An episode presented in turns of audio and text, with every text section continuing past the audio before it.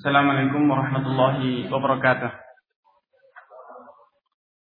إن الحمد لله نحمده ونستعينه ونستغفره ونعوذ بالله من شرور أنفسنا وسيئات أعمالنا من يهده الله فلا مضل له ومن يضلل فلا هادي له أشهد أن لا إله إلا الله وحده لا شريك له وأشهد أن محمدا عبده ورسوله أما بعد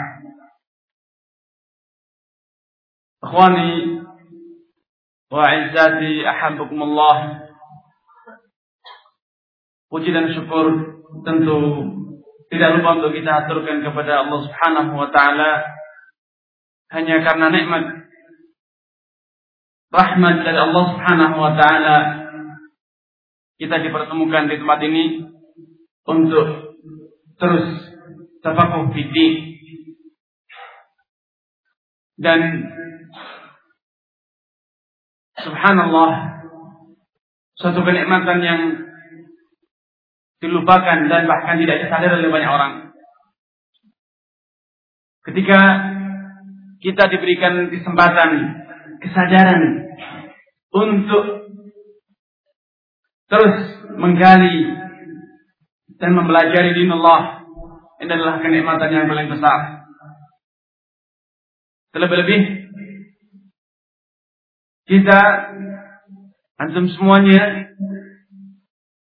menggaji din Allah sesuai dengan manhaj, sesuai dengan metode yang diajarkan oleh Rasulullah SAW dan diamalkan oleh para sahabatnya serta al-aimatul alam para a'immah yang telah terbukti dengan keikhlasan mereka, dengan juh dan istihad mereka, benar-benar kaum mobil kitabi wa sunnah. Mereka benar-benar menegakkan dan berjalan di atas Alkitab dan Sunnah dengan pemahaman yang sahih, pemahaman yang benar. Salawat serta salam tidak lupa untuk kita aturkan kepada Nabi kita Nabi Muhammad Sallallahu Alaihi Wasallam kepada keluarganya dan juga sahabat-sahabatnya serta kaum muslimin seluruh kaum mukminin yang dengan tulus dan ikhlas meneladani uswah Rasulullah Sallallahu Alaihi Wasallam. Ikhwan wa tadi Aku Narani telah menyebutkan bahwa kita akan membedah buku. Kita tidak akan membedah. Karena kalau dibedah satu robek semuanya. Buku, buku bukan untuk dibedah. Namun untuk dipelajari, untuk disayangi, disimpan rapi. Untuk kemudian terus kita pelajari. Istilah bedah buku adalah istilah orang-orang mukallidah yang hanya ikut-ikutan dengan apa yang terjadi di masyarakat tanpa tahu juntrungnya, tanpa tahu sebabnya kenapa ada istilah tersebut. Istilah bedah buku atau yang bahasa kerennya lancing buku itu adalah istilah komersialisasi. Ingin jual buku. Kita tidak ingin jual buku. Kita tidak ingin jual beli buku, bedah buku itu Pemahamannya adalah kita menyebutkan, membaca ringkasan, menjelaskan apa kandungan buku, kemudian memberikan motivasi-motivasi kepada para pendengar agar berebut beli buku. Kita tidak mau seperti itu. Kita tidak ingin dagang. Kita ingin dapat inilah. Istilah-istilah bedah buku ini harus disingkirkan. Kita dakwah kita telah berilm, kita ingin menghilangkan kebodohan dari kita, bukan ingin jual beli buku. Karena ikhwan wahibai, menurut saya yang lebih tepat, wallahu taala alam, kalau kita menggunakan istilah mudarasah, istilah ta'allum, mempelajari atau istilah tafakuh, ini istilah yang lebih tepat. Adapun istilah bedah buku atau yang serupa ini sudah sepantasnya kita tinggalkan karena orientasi titik berat pada istilah istilah tersebut adalah untuk pengenalan buku agar antum tertarik membelinya. Dan kita tidak ingin seperti itu bismillah. Kita yang akan kita belajar bersama ialah karya Syekhul Islam Ibn Taimiyah rahimahullah yang menggambarkan tentang fakta yang terjadi di zaman beliau. Di zaman beliau, beliau merasa tertantang, merasa terpanggil untuk meluruskan berbagai hal yang telah menyebabkan ketimpangan, menyebabkan terjadinya persengketaan, permusuhan di antara kaum muslimin. Dan bahkan menanamkan kebencian pada diri mereka kepada a'immah, kepada para ulama yang telah diberikan taufik oleh Allah Subhanahu wa taala untuk menjadi pejuang kitab Allah dan sunnah Rasulullah sallallahu alaihi wasallam. Al-Aimatul Alam, para imam, para ulama yang mereka itu digambarkan dalam sebagian asar bagaikan nujum, bagaikan bintang di langit yang dengan mereka masyarakat yahtadun. Masyarakat mencari petunjuk, mencari hidayah. Namun karena salah persepsi, adanya salah praduga, menjadikan sebagian kaum muslimin malah memusuhi mereka, membenci mereka dan menanamkan benih-benih suudon praduga buruk kepada mereka. Padahal karya-karya ilmiah mereka, perjuangan mereka, amal mereka telah membuktikan menjadi bukti nyata bahwa mereka adalah orang-orang yang telah diberikan taufik oleh Allah Subhanahu wa taala untuk menjadi lisan, menjadi orang-orang yang menyampaikan kitabullah dan sunnah Rasulullah Sallallahu Alaihi Wasallam. Karena Syekh Islam, ketika melihat fakta ini, beliau merasa terpanggil untuk meluruskan persepsi ini dan berusaha memberikan pembelaan kepada para a'immah yang dengan ikhlas, dengan segala perjuangan yang telah mereka lakukan, berusaha untuk menebarkan sunnah Rasulullah SAW. Namun seperti yang telah Allah gariskan. Karena para a'immah juga manusia. Para ulama adalah manusia biasa. Maka sunnatullah dan qada'uhu wa qadaruhu pasti terjadi pada dalam mereka. Karena Allah Subhanahu wa taala telah menggariskan bahwa tidak ada manusia di dunia yang kamil. Tidak ada manusia yang sempurna, tidak ada manusia yang 100% bersih, 100% benar, 100% Eh, apa namanya terlindung dari perbuatan-perbuatan salah atau khilaf. Karenanya beliau ingin mengingatkan kepada kita, ingat, sebagaimana antum adalah manusia biasa. Antum memiliki kekurangan, antum memiliki kesalahan, memiliki dosa, memiliki khilaf. Demikian juga para ulama. Mereka juga manusia biasa. Walaupun mereka dengan ikhlas, mereka telah mengerahkan segala daya upaya mereka miliki, namun mereka juga tidak akan bisa lepas dari sunnatullah yang telah digambarkan Rasulullah SAW dalam sabdanya, "Kullu bani Adam khata." Setiap manusia itu pasti banyak berbuat salah, bukan sekitar salah saja, namun khata dengan sigha mubalaghah. Banyak berbuat kesalahan termasuk para a'immah, termasuk diri antum sendiri. Namun apa yang membedakan antara kita dengan mereka? Kalau para imam, para ulama, mereka wakilul khata'ina tawabun. Mereka salah, namun mereka siap. Mereka berusaha keras untuk mencari kebenaran. Untuk meninggalkan kesalahan, walaupun kesalahan itu pada dirinya. Karena kita dapatkan para imam, para ulama, misalnya Syafi'i, Malik, Abu Hanifah, Ahmad Hanbal, dan yang lainnya. Senantiasa menekankan kepada murid-muridnya agar mereka bersikap objektif, bersikap ilmi. Yaitu senantiasa mengikuti ilmu yang mereka dapat dan meninggalkan pendapat siapa pun termasuk pendapat mereka. Mereka tidak rela ada kultus. Sampai-sampai Imam Abu Hanifah mengatakan, la yahilu ahadin. Tidak halal bagi siapa saja an ya'khudha biqaulina untuk mengamalkan pendapatku sampai dia tahu, sampai dia paham min aina akhadna. Dari mana? Apa dasar pendapat kami ini? Beliau tidak rela kalau ada orang yang taklid kepada beliau.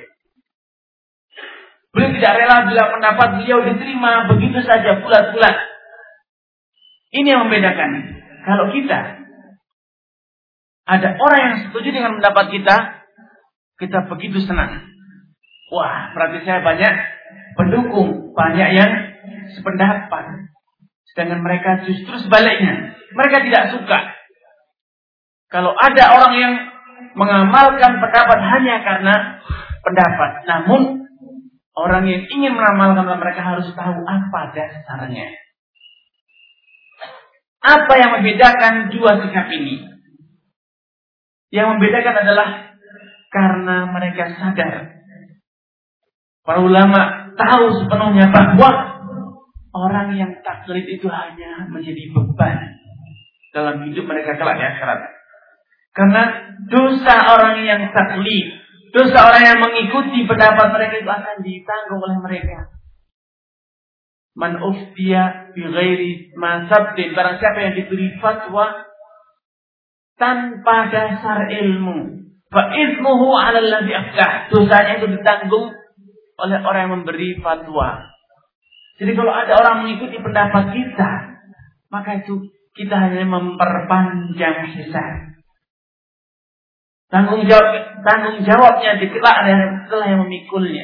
Karena para ulama tidak mau ada orang yang berlindung di belakang punggung mereka, hisab mereka yang anggung bidah. Karena mereka mengatakan masing-masing adalah mukallaf, masing-masing adalah hamba Allah, sehingga masing-masing harus bertanggung jawab sendiri. Jangan menjadi enaknya berlindung di belakangku. Kalau benar dapat pahala, kalau salah hanya aku yang menanggungnya. Mereka tidak mau. Namun kalau kita merasa dukungan orang itu adalah bukti dari kebenaran. Kebiasaan berdemokrasi, kebiasaan mencari pendukung bahwa yang benar adalah yang paling banyak pembelanya, paling banyak mengamalkan, ini yang menjadikan kita merasa senang. Dengan banyaknya yang setuju dengan pendapat kita. Banyaknya yang mendukung, membela pendapat kita. Karena pola pikir ini harus kita rubah.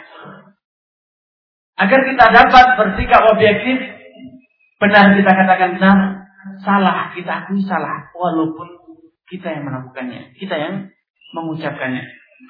Nah, di zaman Syekhul Islam, antum bayangkan beliau hidup pada abad ke-8, meninggal pada 728 Hijriah.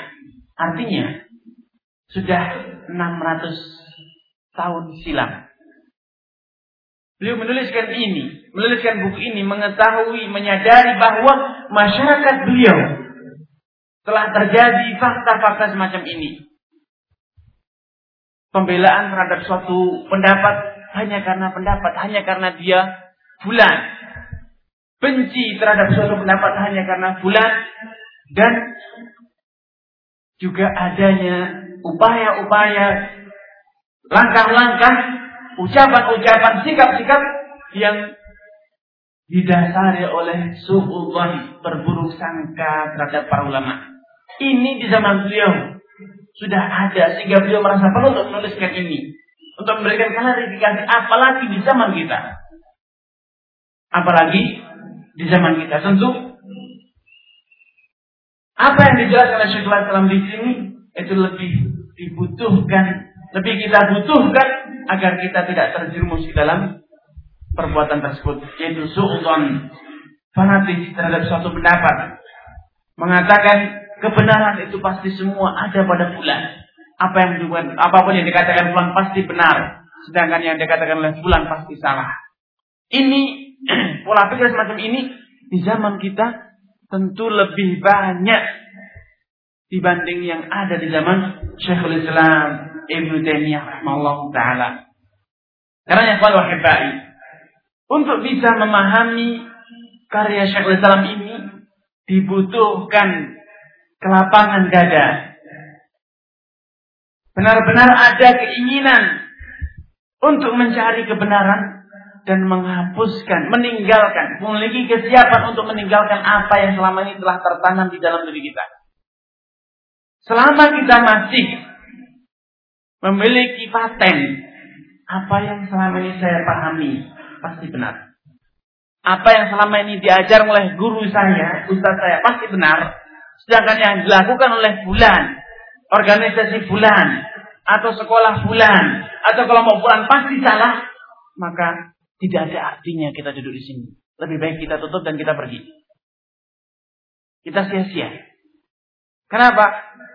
Kita telah membuat standar bahwa bulan adalah tolak ukur kebenaran.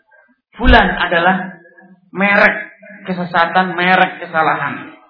Apa pun yang namanya bulan, datang dari bulan sudah membawa label merek salah dan yang membawa bulan setelah membawa label kebenaran. Sedangkan yang ingin digariskan oleh Syekhul Islam di sini, beliau ingin menggariskan bahwa kebenaran itu hanya datang dari Alkitab dan Sunnah, terlepas dari siapa pun orangnya. Orang itu bisa salah. Seberapa tinggi ilmu orang, itu pasti ada kesalahannya. Bahkan beliau menggambarkan bahwa tidak ada satupun makhluk di dunia ini yang mampu menguasai seluruh kitabullah dan menguasai seluruh sunnah Rasulullah SAW. Beliau menjelaskan dalam kitab ini, siapa pun yang mengakui atau menduga, mengklaim bahwa sunnah Rasulullah SAW, bahwa kebenaran itu semua telah dikuasai oleh bulan, dikatakan oleh bulan, diajar oleh bulan, maka itu adalah kesesatan tersendiri.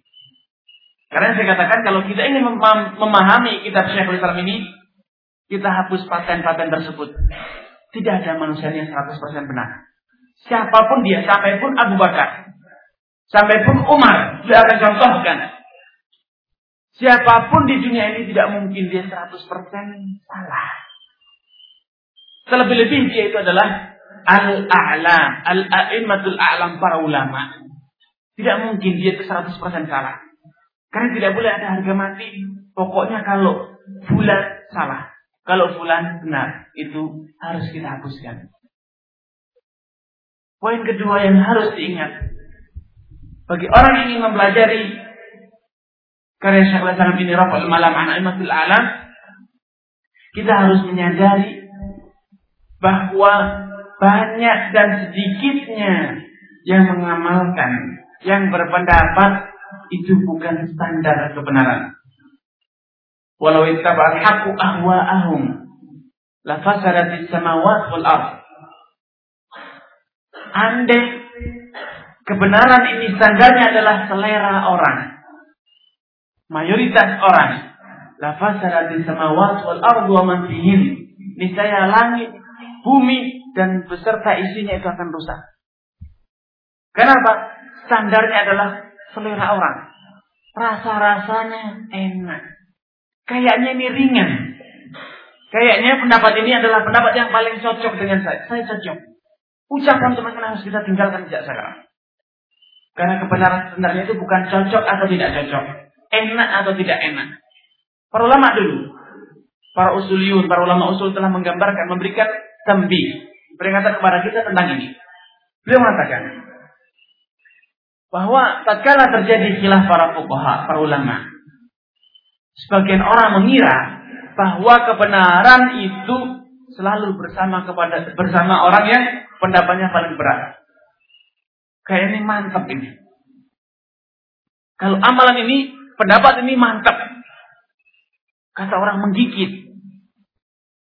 Ini lebih terkesan bagaimana gitu. Lebih kelihatan tegas, lebih kelihatan berani.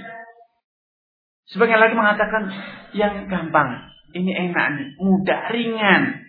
Kemudian mereka mendukung dengan beberapa riwayat, beberapa dalil yang mengatakan ad-din inna dina yusrun. Agama itu mudah. Jadi semua yang mudah itu pasti benar. Dan semua yang berat itu pasti salah. Kata para ulama, dua pola pikir ini semuanya salah. Kebenaran itu yang sesuai dengan Allah Wakala Rasul walaupun itu terasa berat. Dan kalau Allah kalau Rasulullah pun terasa ringan. Jadi berat dan ringannya suatu pendapat, suatu amalan itu bukan tolak ukur kebenaran. Tolak ukur kebenaran adalah kalau Allah wa kalau Rasul. Jadi slogan-slogan yang selama ini dikebor oleh sebagian orang yang mengatakan ini melenyek orang ini pendapatnya ringan semuanya. Jadi kalau ringan semuanya pasti salah. Ini harus dibuat. Orang ini kalau lembek sekali, lunak sekali. Tidak bernyali, tidak berani. Begitu juga yang sebaliknya. Salafi itu tidak kenal bahasa basi. Jadi tutup poin. Apa pun katakan sekarang juga. Apa pun lakukan sekarang juga. Ini namanya salafi. Tidak kenal bahasa basi. Berani. Ini pola pikir yang sesat dan menyesatkan. Bukan sekedar sesat, menyesatkan. Kenapa? Standar kebenaran adalah asal berani. Tampil beda. Harus keras. Sebaliknya, standar kebenaran adalah lunak. Semuanya senang. Agar semuanya bisa diterima. Bisa diterima semua orang itu pasti benar. Ini dua pola pikir yang sesat dan menyesatkan. Allah taala mengatakan, "Ya ayyuhalladzina amanu ati Allah wa ati Rasul." Standarnya adalah taat kepada Allah, taat kepada Rasul. Kemudian Allah lebih jauh memberikan tambih. Fa in tanazahtum kalau sampai terjadi perselisihan. Standarnya apa? Yang ringan atau yang berat? Kalla, tidak. Standar adalah farduhu ilallah Rasul standarnya kalau terjadi perbedaan adalah mana dalilnya. Kembali kepada Al-Quran, kepada sunnah. Ini standarnya. Walau jangan ingat, iya. Kalau itu pun ingat, tidak masalah. Kalau itu berat, iya. Tidak masalah. Kalau itu berat, kalau itu sesuai dengan kitabullah dan sunnah Rasulihi. Ini dua kubu timur dan barat. Ekstrim kanan dan ekstrim kiri. Ada lagi gaya baru yang berusaha mencari standar selain kitabullah dan sunnah rasulihi. Apakah itu? Firqah fulan. Kelompok fulan. Apa pun yang dilakukan oleh fulan, kelompok fulan pasti salah. Apa pun wujudnya, ringan atau berat. Ataupun wasat. Pokoknya fulan salah. Kelompok fulan, apa pun yang dilakukan oleh NU, Salah sudah. 100%.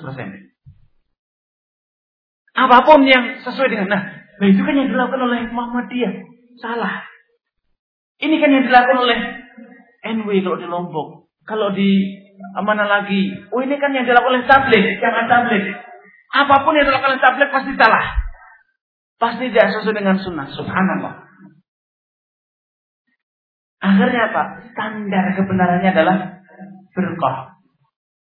Padahal tidak. Kebenaran dalam kalau Allah, kalau Rasul. Kalau itu ternyata benar, saya katakan benar. Walau itu dilakukan oleh siapa saja. Agama kita ini bukan agama Senin dan Kemis. Kalau hari Senin NU melakukan A, kita harus pindah ke Kemis. Kalau ternyata suatu saat di Kemis ternyata itu adalah tablet di sana, dan kita harus ganti Selasa. Tidak boleh. Ini pola pikir yang berkembang di masyarakat. Standarnya adalah organisasi. Standarnya adalah kelompok. Pokoknya kalau kelompok pulang, saya tidak mau. Ini semuanya pola pikir yang sesat dan menyesatkan. Ada lagi pola pikir yang berkembang di masyarakat. Bahwasanya kebenaran itu bukan lagi diukur dengan kitabullah dan sunnah rasulullah, namun diukur ditimbang dengan apa? Karakter. Kalau terjadi perbedaan, bukannya kita pelajari, bukannya kita telisik, kita cari mana dalil yang bulan. Apa dalil Anda? Apa dalil Anda? Pertimbangan Anda apa? Bukan. Yang di dalam adalah karakter. Fulan memang karakternya keras. Dia tidak bisa ketemu dengan orang yang karakternya lunak. Subhanallah. Kebenaran dinilai dengan apa? Karakter orang. Ini pola pikir yang sesat dan menyesatkan. Kebenaran bukan ditinjau, ditilik, ditimbang, diukur dengan apa? Karakter. orang karakternya kaku, bengis, seperti harimau dan singa. Kalau memang ucapannya benar, ya benar. Orang yang karakternya lunak bagaikan paus, bagaikan burung merak yang indah, lunak. Begitu sukanya menari-nari, menggambarkan keindahan. Kalau memang benar, ya benar. Jadi, dan kalaupun salah, ya salah. Jadi bukan diukur dengan apa? karakter. Ini berkembang di masyarakat. Kenapa Fulan tidak bisa sejalan dengan Fulan? Beda karakter. Fulan ini karakternya keras, Fulan karakternya lunak. Sehingga mereka tidak bisa ber... sehingga mereka saling tahdid. Mereka saling serang. Upaya memberikan pembenaran, menutupi aib, menutupi kesalahan dengan karakter, mengkambing hitamkan karakter, ini adalah pola pikir yang sesat dan menyesatkan. Sekeras apa pun karakter orang, kalau memang dia itu benar, ya katakan benar. Dan selunak apa pun orang, karakternya, kalau benar, ya katakan benar. Sebaliknya, sekeras apa pun kalau salah, katakan salah. Dan selunak apa pun kalau salah, ya salah. Standar kita adalah kitabullah dan sunnah Rasulih. Nah, tiga poin ini harus kita pahami sebelum kita mempelajari karya Syekh Islam Ibn Taimiyah, Rabbul Malam. Dan masih ada satu lagi, ingat. Beliau memberikan judul Rafa'ul Malam an A'immatil A'lam. Para a'imah. Beliau berbicara tentang para ulama. Bukan para juhala. Bukan para tulabul ilm. Bukan para sigar. Orang-orang yang belum jadi ulama. Karenanya, kalau kita ingin paham apa yang beliau jelaskan di sini, hapus semua memori yang ada di kepala antum, ada di hati antum tentang gambaran khilaf para ansatidah. Khilaf para doa, para tulabul ilm. Karena mereka bukan a'immah. Syekhul Islam mengatakan rafa'il malam an a'immatil alam. Orang yang memang terbukti telah diakui oleh para ulama, oleh para tulabul ilm sepanjang masa bahwa mereka adalah a'immah. Sedangkan yang gambaran yang ada sekarang ustaz-ustaz antum yang bicara di sini termasuk antum semuanya bukan a'immah. Sehingga kalau suatu saat nanti antum mendapatkan apa yang dijelaskan oleh Syekhul Islam di sini tidak sesuai dengan apa yang dikatakan oleh ustaz antum. Oleh yang berbicara di sini tidak sesuai dengan apa yang antum lihat dari ustaz-ustaz antum, dari para doa, dari yang berbicara di sini. Gampang sekali jalan keluarnya. Tidak usah bingung. Salahkan saja mereka. Salahkan saja saya. Kenapa? Kita bukan a'immah.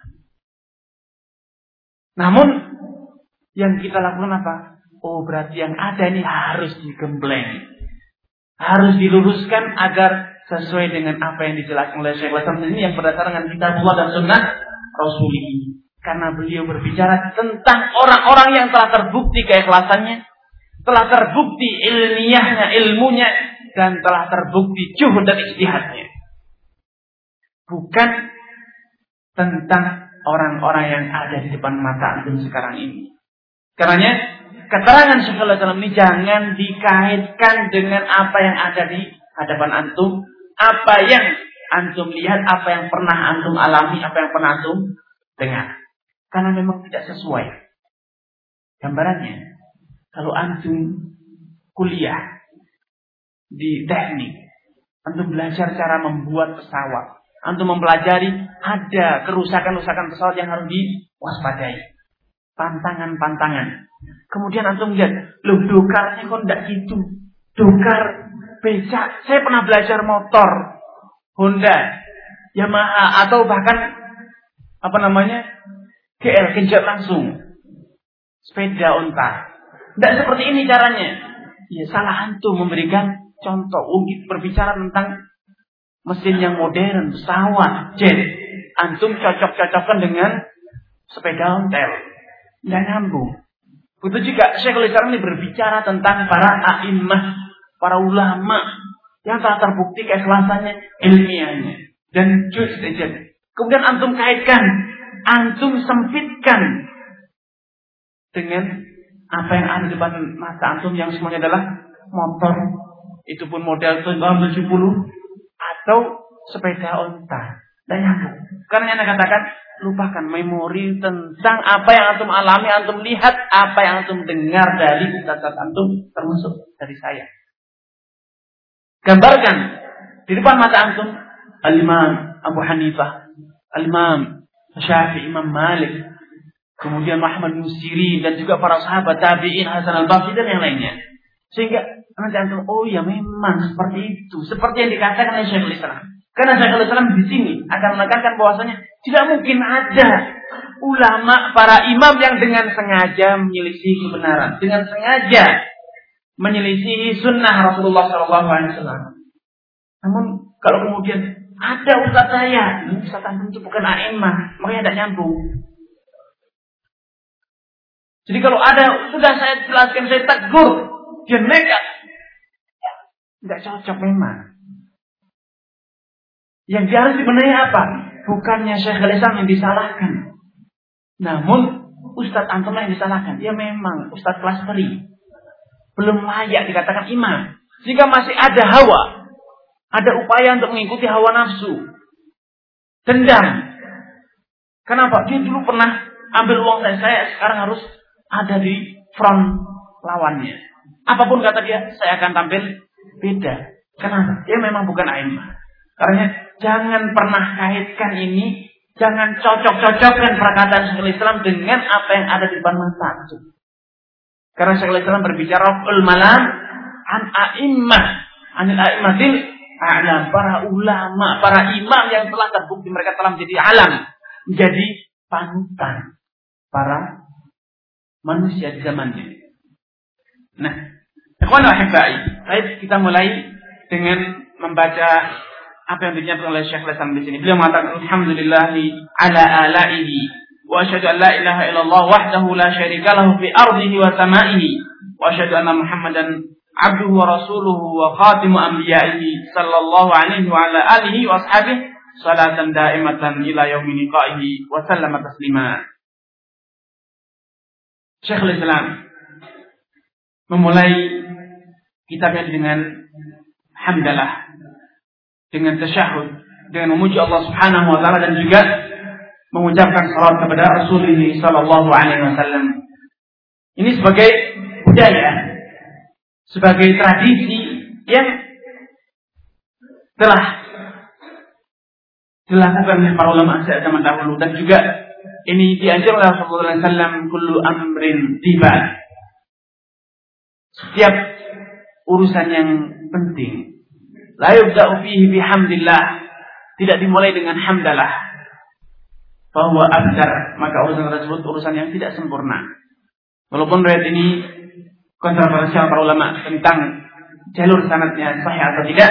Namun sunnah budaya praktek para ulama dahulu dan begitu juga sunnah Rasulullah ketika ingin berkhutbah berbicara beliau memulai dengan hamdalah dengan puji memuji-muji Allah Subhanahu wa taala. Begitu juga dalam doa dan yang lainnya.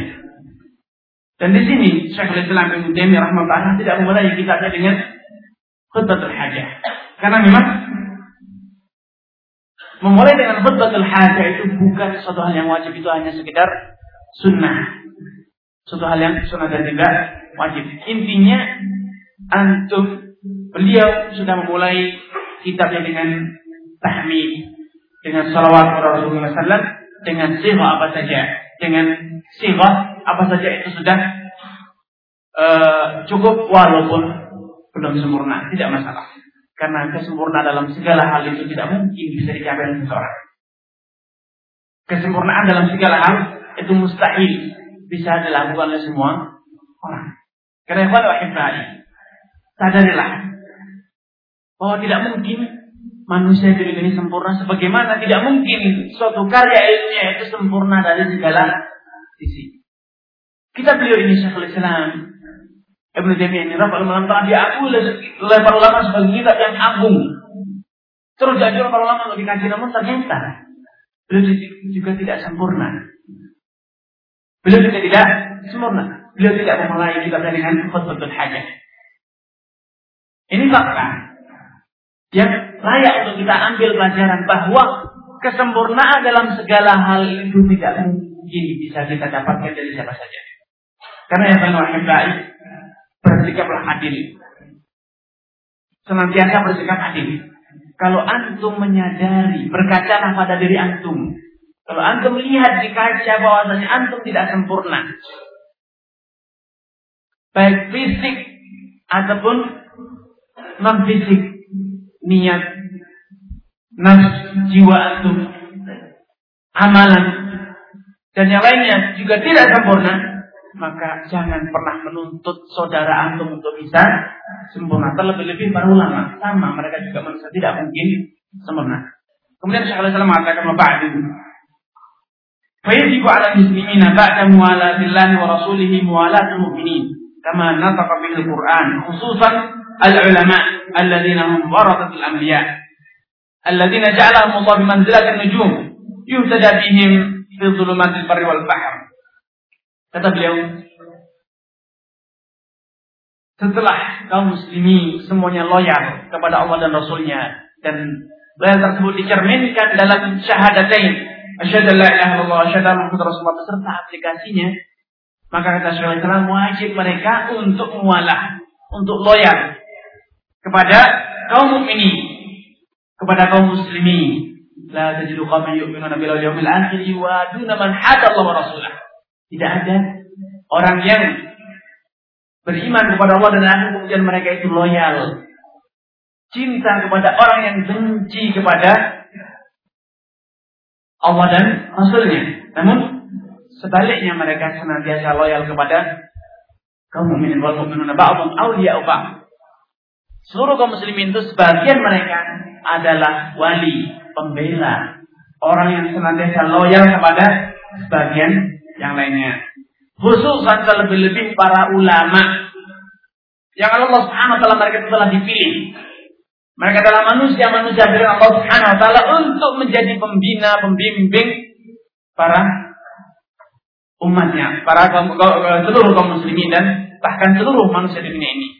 Rasulullah SAW menggambarkan hal ini dengan sabdanya, "Karena Bani Israel tasusuhumul anbiya." Jauh di zaman Bani Israel. Yang memimpin Bani Israel itu senantiasa para ambiya, para nabi. Kullama halaka nabiyun khalafahu nabi. Atau khalafahu apa? Setiap kali ada nabi mati, maka akan segera dibangkitkan, diutus nabi yang lain untuk memimpin Bani Israel. Namun di zaman beliau tidak. Di zaman beliau tidak ada nabi setelah beliau. Beliau adalah khatimun nabiyyin, beliau adalah penutup para nabi.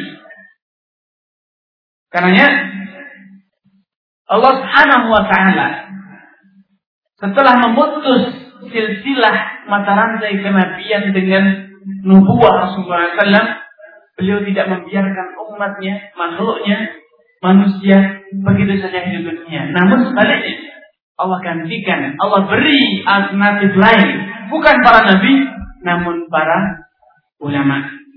Al ulama warasatul anbiya. Para ulama itu adalah pewaris para nabi. Yang mereka itu tidak mewarisi harta benda namun mewarisi ilmu dan amal.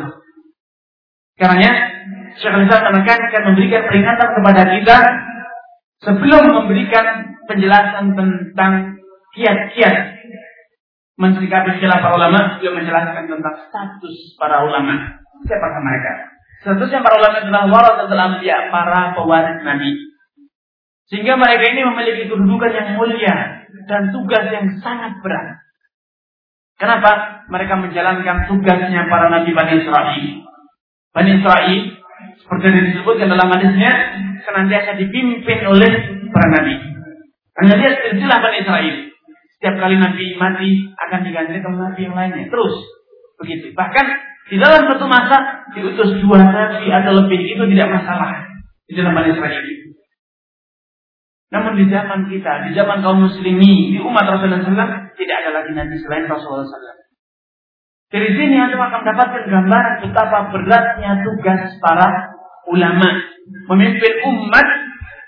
Padahal kalau kita pelajari sejarah Bani Israel begitu berat tugas yang dilakukan para nabi Bahkan bagaimana kisahnya Nabi Harun dengan Bani Israel tatkala ditinggal oleh Musa selama 40 hari. Ulah Bani Israel begitu aneh. Minta Tuhan baru. Yang minta ini, minta itu. Terus. Nah, hal-hal negatif yang terjadi di masyarakat ini adalah tugas para ulama untuk dipendung. Begitu juga tugas para ulama untuk mendorong masyarakat sebagaimana dilakukan para anbiya Bani Israel mendorong masyarakat mereka untuk terus berjalan mentaati Allah dan Rasulnya. Tentu ini bukan tugas yang ringan. Ini adalah tugas yang berat. Karena tidak sepantasnya bila kita sebagai masyarakat, sebagai orang yang dipimpin oleh para ulama yang menjalankan begitu berat, tugas yang begitu berat, kemudian kita hanya bisa mencela dan seolah. Sebagai sikap yang adil, sesungguhnya kita harus seharusnya kita bersyukur, berterima kasih dan membalas budi mereka dengan doa. Dengan hal-hal yang setimpal. Jasa mereka yang begitu besar. Harus kita balas dengan balasan yang setimpal. Bukan malah suudon terus yang kita arahkan. Bukan malah celaan, cacian yang kita arahkan kepada mereka. Waqad ajma'al muslimun ala hidayatihim wa dirayatihim dan kaum muslimin telah sepakat bahwa tidak mungkin seluruh ulama ini sepakat untuk mengakui mengajarkan kesesatan. Namun sebaliknya, kalau seluruh kaum muslimin telah sepakat, pasti kesepakatan tersebut adalah benar. Seperti itu dalam riwayat, Inna Allah la yasma'u ummati ala dhalalah. Sungguhnya Allah SWT tidak mungkin menyatukan seluruh umatku untuk mengamalkan, untuk berpendapat, untuk mengatakan yang sesat.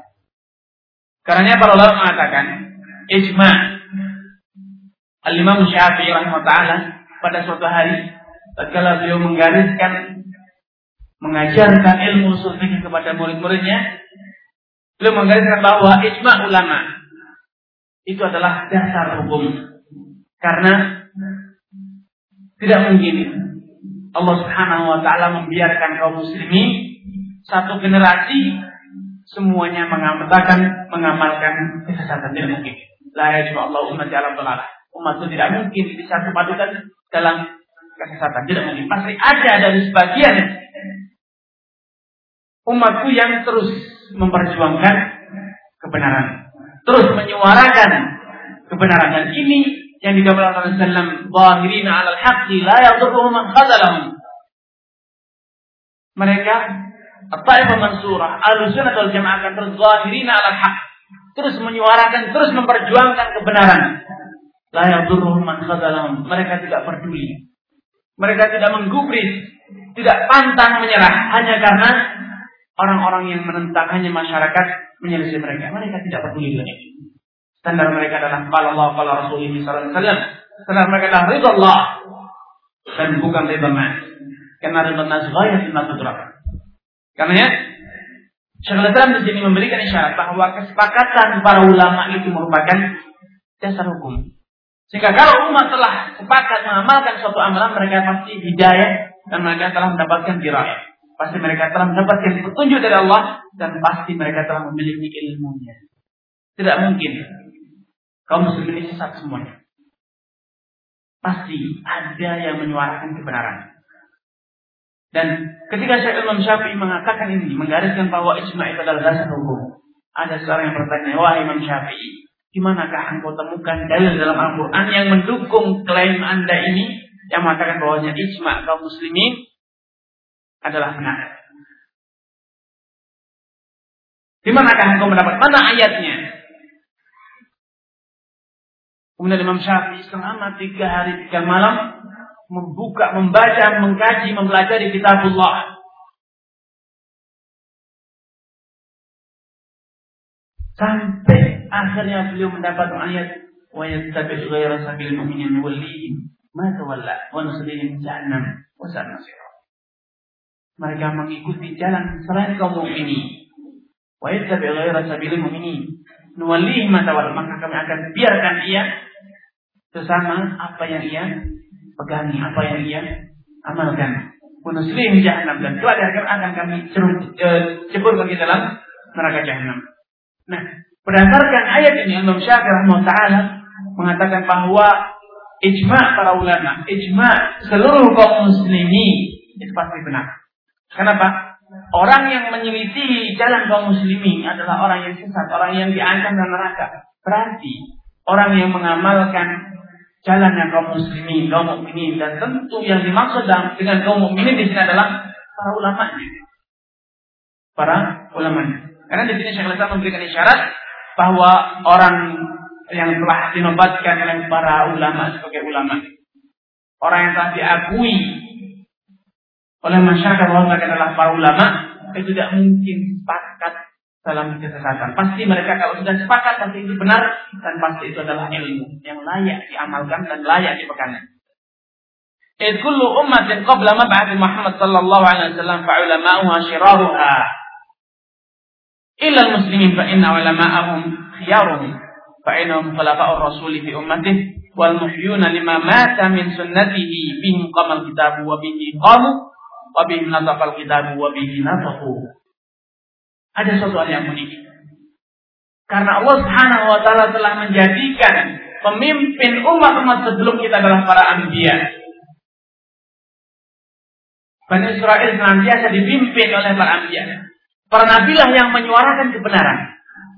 Para nabilah yang memperjuangkan kebenaran di zaman umat sebelum kita.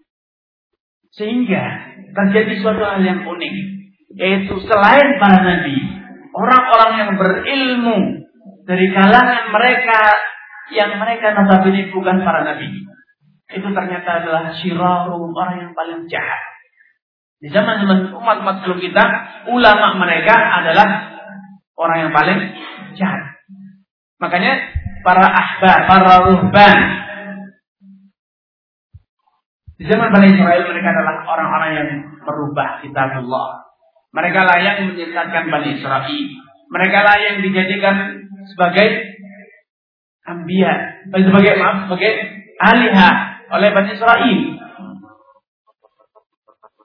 Arbab min dunillah mereka telah dijadikan sebagai arbab. Hadis bin. Tatkala beliau masuk Islam, beliau membaca ayat ini, beliau merasa heran. Ya Rasulullah, kami tidak pernah sembah menyembah mereka para ahbar dan para ruhban. Kami tidak pernah menjadikan mereka Tuhan kita. Tuhan kita hanya satu. Yaitu Husain. Bukan para ulama kita. Apa yang dilakukan oleh Rasulullah SAW? Beliau memberikan klarifikasi. Karena sungguh kalian telah menobatkan para ulama kalian sebagai arbaba min dunillah Alaisu yuhalliluna ma haram Allah. Bukankah mereka menghalalkan yang haram? Yuharrimuna ma yuharrimuna ahal Allah. Dan mereka mengharamkan apa yang dihalalkan Allah SWT. Qala bala. Ya, itulah yang dilakukan oleh para ruhban kita. Mereka merubah-rubah hukum Allah Subhanahu wa taala. Fatilka ibadatuhum. Itulah penyembahan kepada para ahbar dan para ruhban. Ini yang menandai Syekh Rasul mengatakan ulama'uhum syiraruhum. Ulama-ulama orang-orang sebelum kita adalah orang yang paling jahat. Namun di zaman kita tidak. Di zaman kaum muslimin tidak demikian. Pada umat Rasulullah tidak demikian. Ulama kita adalah orang yang paling akhir, orang yang paling baik. Karena mereka adalah warasatul anbiya, penerus para nabi. Mereka memiliki loyal, memiliki iman, memiliki ilmu dan memiliki amal sehingga layak mereka dijadikan sebagai panutan. Yuhtada bahkan mereka telah terbukti menjadi pejuang-pejuang yang mampu menghidupkan ajaran Rasulullah yang telah mulai ditinggalkan oleh umat. Mulai dilupakan oleh masyarakat. Karena Rasulullah mengatakan Inna Allah yab'adu di hari umat Sungguhnya Allah SWT pasti akan membangkitkan di tengah umat ini ala ra'si kulli mi'ati tanah pada setiap 100 tahun sekali. Orang yang akan menghidupkan sunnah manusia di dalam dinah, dinah orang yang akan memperbaharui, mengembalikan, membawa umat kepada agama yang murni kembali. Setelah mereka terkontaminasi, tercemari, menyeleweng sedikit demi sedikit dari ajaran Allah maka setiap 100 tahun akan didatangkan para mujahid. Allah akan bangkitkan, Allah akan pilih dari sebagian kaum muslimin yang akan membawa, mengembalikan, membelokkan kembali jalan kaum muslimin yang telah menyeleweng kembali kepada sunnah Rasulullah Sallallahu Alaihi Wasallam. وليعلم أنه ليس أحد من الأئمة المقبولين عند الأمة قبولا عاما yata'ammadu mukhalafata Rasulillah sallallahu alaihi wasallam bi sunnatihi.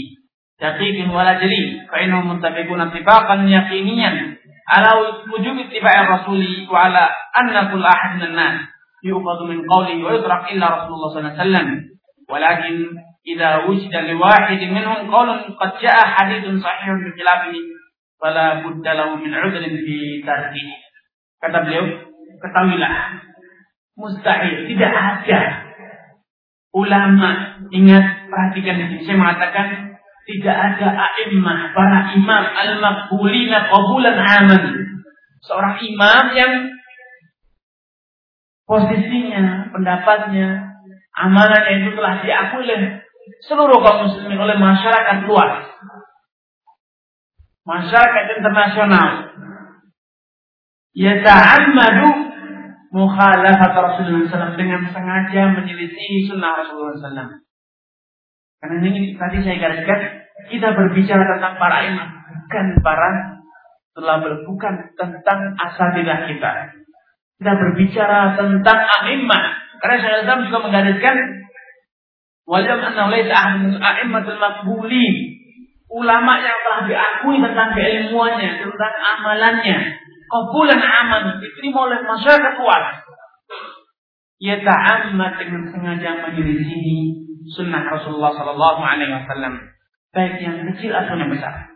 Dan kalaupun ada hal yang diduga, dikira, nampak menyelisih sunnah Rasulullah, pasti ada alasannya.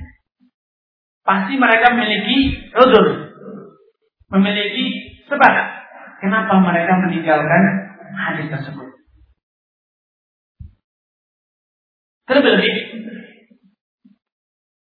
mereka semua adalah sepakat bahwa mereka memiliki tanggung jawab untuk senantiasa mengikuti sunnah, menjalankan sunnah dan mereka juga telah sepakat bahwa mereka semuanya layak ditinggalkan ucapannya dan juga layak diterima pendapatnya bisa benar, bisa salah. Karena di antara semangat yang digariskan oleh para ulama kita, mereka mengatakan qauli shawabun yahtamil khata.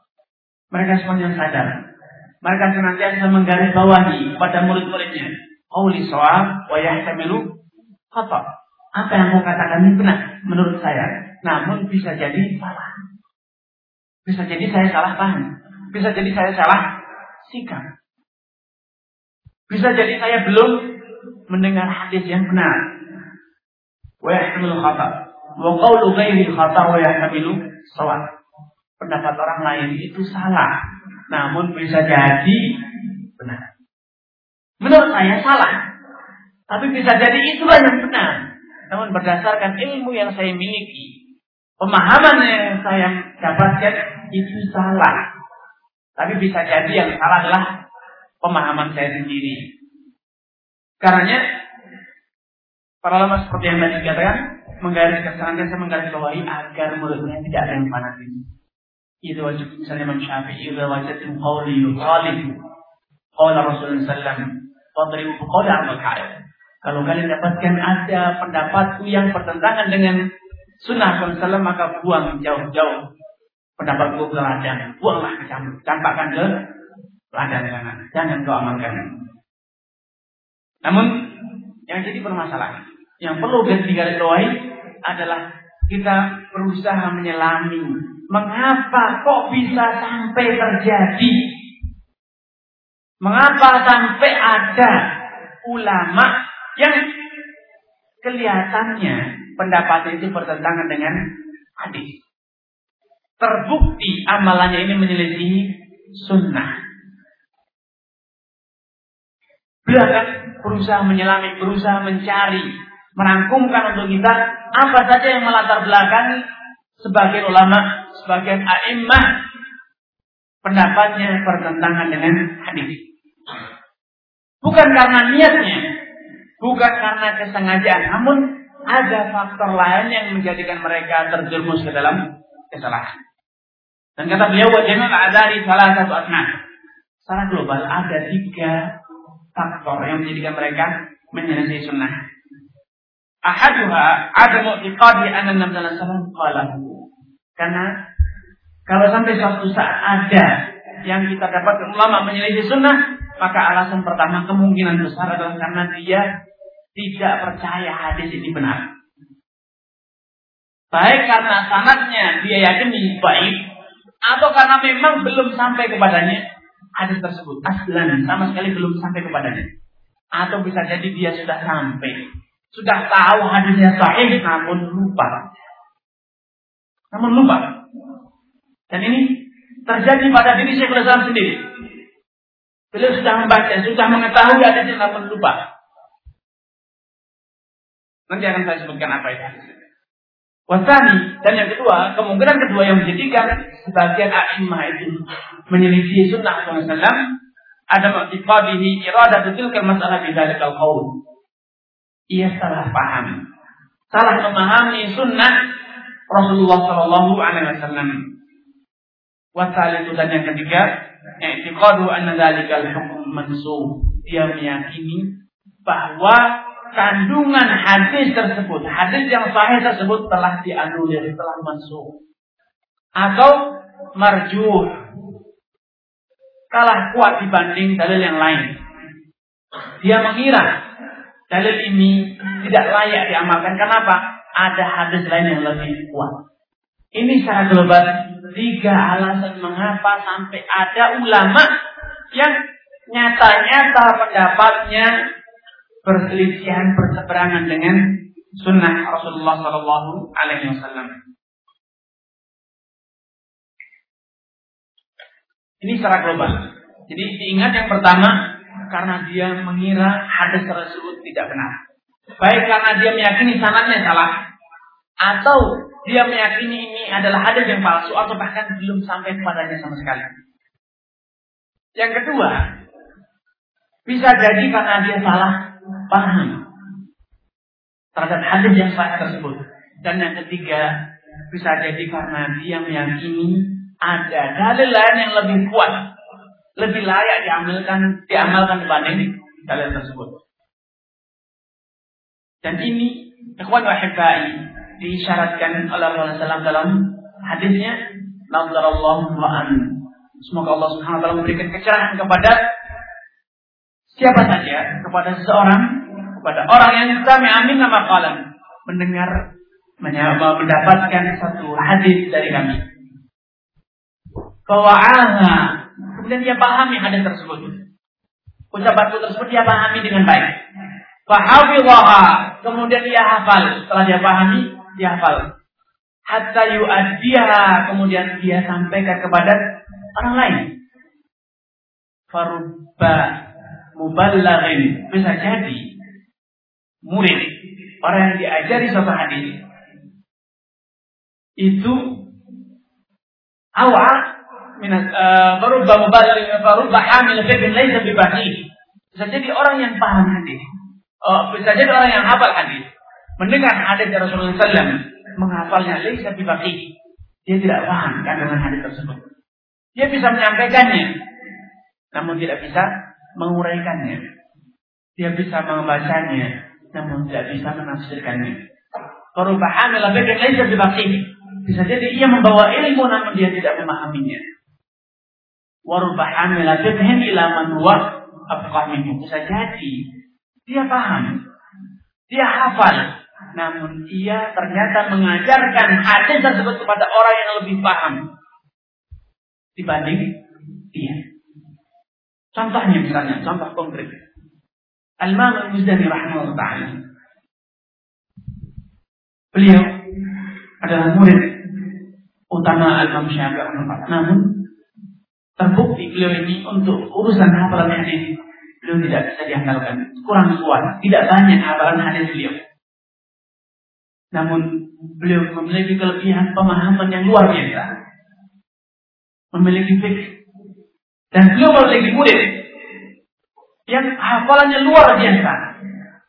Namun beliau membutuhkan pemahamannya gurunya. Pemahamannya tidak seperti gurunya. Yaitu Imam Ibn Huzaimah. Imam Al-Muhadidi Ibn Huzaimah. Itu adalah muridnya dan keponakannya Al-Imam Muzani. Seringkali Al-Imam Muzani kalau menjawab suatu pertanyaan, menjelaskan suatu hukum, sering kali kalau beliau harus berdalil, beliau bertanya dulu kepada muridnya Ibn Huzaimah. Apa dalilnya? Ini bukti nyata dari apa yang tadi diisyaratkan oleh Sallam. Perubahan yang ini seperti bisa jadi orang yang memahami atau menghafalkan hadis, dia tidak paham. Dan bisa jadi orang yang hafal hadis, dia mengajarkannya, dia menyampaikannya kepada orang yang akal minum. Karena di dalam Islam tidak ada kultus terata. Kalau saya sudah sudah terlanjur jadi guru, sampai hari kiamat saya akan jadi guru tidak. Dalam Islam tidak ada seperti itu. Bisa jadi berbalik. Guru jadi murid menjadi guru. Itu satu hal yang biasa dalam agama Islam. Jadi hari ini saya menjadi guru. Besok saya menjadi murid biasa. Imam Muzani. Kalau mau berdalil, dia jadi muridnya Ibnu Huzaimah. Karena dia nanya. Kalau dia mau menjelaskan hukum, istimbah, maka Ibnu Huzaimah menjadi muridnya. Al-Imam Syafi'i dan Imam Ahmad untuk riwayat untuk periwayatan hadis, Imam Ahmad lebih paham, uh, lebih apa? Lebih banyak hafalannya. Namun untuk pemahaman, Imam Ahmad merasa butuh terhadap pemahaman Imam Syafi'i. Beliau butuh untuk terus berguru kepada Imam Syafi'i tentang metode-metode memahami hadis-hadis Rasulullah SAW. Sampai-sampai beliau mengatakan, dahulu kita tidak mengetahui na'arifun nasikh wal mansukh. Dahulu sebelum ketemu dengan Syafi'i kita tidak paham bagaimana membedakan yang mana sih dan mana yang mansuh. Kata jalan Syafi'i sampai kita ini berguru pada Syafi'i. Walau demikian, Imam Syafi'i mengakui kelebihan Imam Ahmad. Dia lebih banyak hafalannya.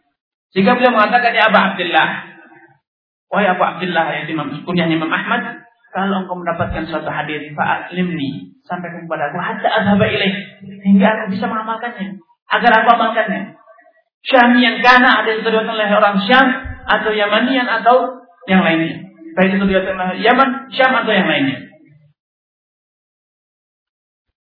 Ini inilah salah satu karakter yang ada para ulama. Itu mereka menyadari kullun yu'khadhu wa yutrak min. Masing-masing kita ini bisa jadi diterima, bisa jadi ditolak. Dan masing-masing kita memiliki kelebihan, memiliki kekurangan. Ini yang membedakan kita dengan mereka. Kalau kita meyakini apa? Kelebihan ada pada diri saya dan kekurangan ada pada orang. Silahkan masing-masing dari kita mengoreksi. Kalau bertemu dengan saudaranya, pasti kita merasa kita yang pasti benar. Dia pasti salah. Saya yang lebih tahu dia pasti kurang. Dia harus saya ajari, bukan saya harus belajar dari dia. Inilah yang menjadikan kita ini sulit untuk berkembang, sulit untuk berilmu. Kenapa? Kita ini picik. Ilmunya adalah kalau sesuai dengan apa yang sudah saya dapat. Itulah ilmu. Kalau berbeda, bukan ilmu. Itu pasti salah. Makanya kita tidak pernah berkembang. Dari dulu sampai sekarang ya gini-gini saja. Karena kitalah yang nolak ilmu, bukan kita yang menerima ilmu. Standar kita adalah kita. Apa yang kita dapat, apa yang diajarkan guru kita. Kita tidak punya kesiapan untuk Maha malaka. Apa yang melandasi engkau berpendapat seperti ini? Yang bisa kita lakukan adalah Anda salah. Anda beda dengan pendapat ulama. Subhanallah. Inilah yang menjadikan kita picik, sempit pemahaman. Kemudian kata Syekh Islam wahadil asnaf at-talata tatafarau ila asbabin mutahaddidah. Kata Syekh, ketiga poin ini yang secara global ini kalau dirinci itu bisa menjadi 10 atau lebih. Bahkan kata Syekh dan bisa jadi lebih. Namun kita yang belum tahu. Nanti akan antum lihat sendiri. Kata saya, tiga hal ini kalau dirinci akan menjadi banyak, menjadi sepuluh minimal dan bisa lebih. Asbabul awal kata saya. Sebab pertama yang menjadikan orang itu menyelisih sunnah Allah yakunal hadis qad balaghahu bisa jadi memang dia itu belum tahu hadisnya. Belum sampai kepadanya dalil. Wa man lam yablughul hadis lam yukallaf an yakuna aliman fi mujabihi. Nah, orang manusiawi Orang yang belum sampai kepadanya hadis tentu dia tidak mungkin bisa mengamalkannya dan juga dia tidak boleh mukallaf aslan dia belum berdosa kalaupun menyelisihi hadis tersebut. Orang yang belum sampai kepadanya ilmu, belum sampai kepadanya dalil, kalaupun ternyata dia menyelisihi dalil ini, mengamalkan dengan amalan yang terbukti salah. Namun dia salah karena belum tahu dalil. Maka lam yukallaf. Dia belum mukallaf artinya belum berdosa. Kalaupun salah, ya salah. Tapi dia belum dosa. Belum sampai belum berdosa. Misalnya, Abdullah bin Abbas. Tatkala beliau membolehkan nikah mut'ah. Membolehkan riba fadl. Karena, karena beliau belum sampai kepadanya hadis yang mengharamkan nikah mut'ah dan mengharamkan riba fadl. Para ulama mengatakan, ia tidak dikatakan telah berdosa. Tidak. Kenapa? Dia belum sampai kepadanya hadis. Sehingga tatkala dia berfatwa halal nikah mut'ah. Halal riba fadl. Dia telah menjalankan apa yang dia mampu lakukan. La yukallifullahu nafsan illa usaha wa ma kunna mu'adzibina hatta nab'atha Rasul kita tidak akan menyiksa siapa pun sampai kepadanya hingga sampai kepadanya peringatan Rasul yang membawa peringatan, menyampaikan kebenaran kepadanya. Sehingga walaupun dia telah jelas-jelas salah, jelas-jelas berbuat dosa, namun tidak dikatakan dia telah berdosa. Kenapa? Dia belum tahu dalilnya. Dia belum sampai kepadanya ayat, belum sampai kepadanya hadis yang mengharamkan perbuatan tersebut. Wa idza lam yakun qad wa qad qala fi tilka al-qadiyati bi mujabi wa أو موجب استسحاب فقد يوافق ذلك الحديث تارة ويخالف أخرى وهذا السبب هو الغالب على أكثر ما يوجد من أقوال السلف مخالفا لبعض الأحاديث فإن الإحاطة بحديث رسول الله صلى الله عليه وسلم لم تكن لأحد من الأمة Kata beliau, kalau seseorang mustahid, seorang ulama telah mengamalkan, telah berpendapat sesuai dengan teks ayat atau kandungan ayat atau hadis atau berdasarkan dalil-dalil yang lain, baik itu kias atau istishad atau yang lainnya. Namun ternyata pendapat yang ia ucapan tersebut, ia e, miliki tersebut menyelisihi hadis atau bisa jadi juga benar. Bisa jadi kalau orang beristihad itu bisa jadi benar, bisa jadi salah. Nah, kalau ternyata salah menyelisih hadis, maka dia tidak dicela karenanya. Dan kata Syekh, wahada sabab wal ghalib ala aktsar ma yujadu min Inilah sebab paling besar, sebab paling banyak yang melatar belakangi kesalahan pendapat para ulama.